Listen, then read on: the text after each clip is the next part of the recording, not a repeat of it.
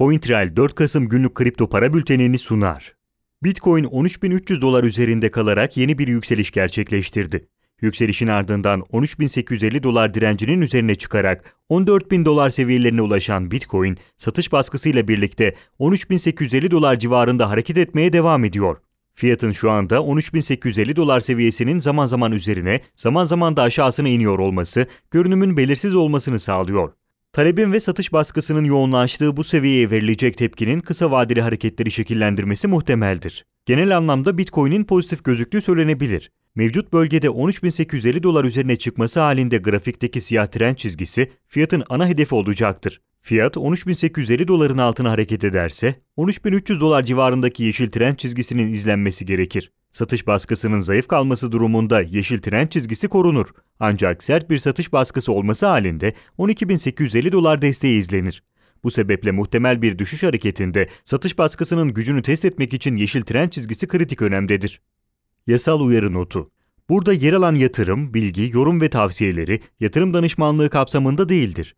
Yatırım danışmanlığı hizmeti aracı kurumlar, portföy yönetim şirketleri, mevduat kabul etmeyen bankalarla müşteri arasında imzalanacak yatırım danışmanlığı sözleşmesi çerçevesinde sunulmaktadır. Burada yer alan yorum ve tavsiyeler, yorum ve tavsiyede bulunanların kişisel görüşlerine dayanmaktadır. Bu görüşler mali durumunuzla risk ve getiri tercihlerinize uygun olmayabilir. Bu nedenle sadece burada yer alan bilgilere dayanılarak yatırım kararı verilmesi beklentilerinize uygun sonuçlar doğurmayabilir.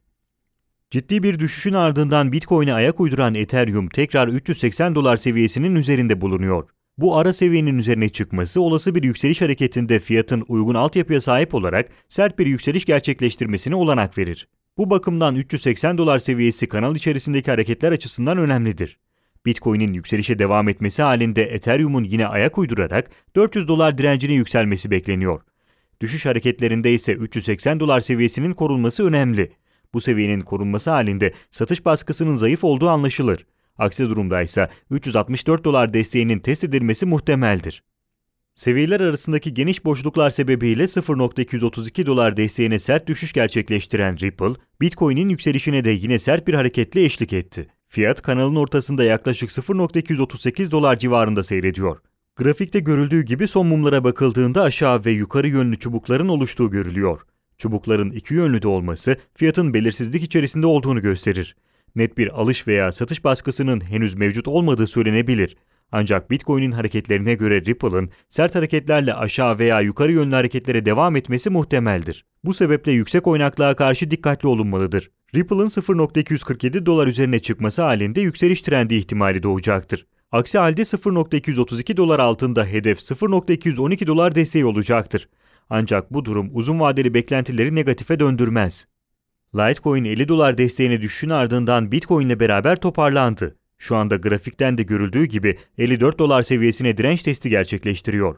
Bu direnç testinin ne şekilde sonuçlandığı Litecoin'in kısa vadeli yön tayini açısından kritik önemdedir. Litecoin'in 54 dolar üzerinde tekrar dengelenme bölgesine girerek 54 dolar 56 dolar kanalında seyretmesi beklenebilir. Bu durum aynı zamanda fiyatın yeni yükselişler gerçekleştirmesi için uygun bir ortam hazırlar. Bitcoin'in düşüş gerçekleştirmesi durumunda ise Litecoin tekrardan 50 dolar desteğini test etmek isteyecektir.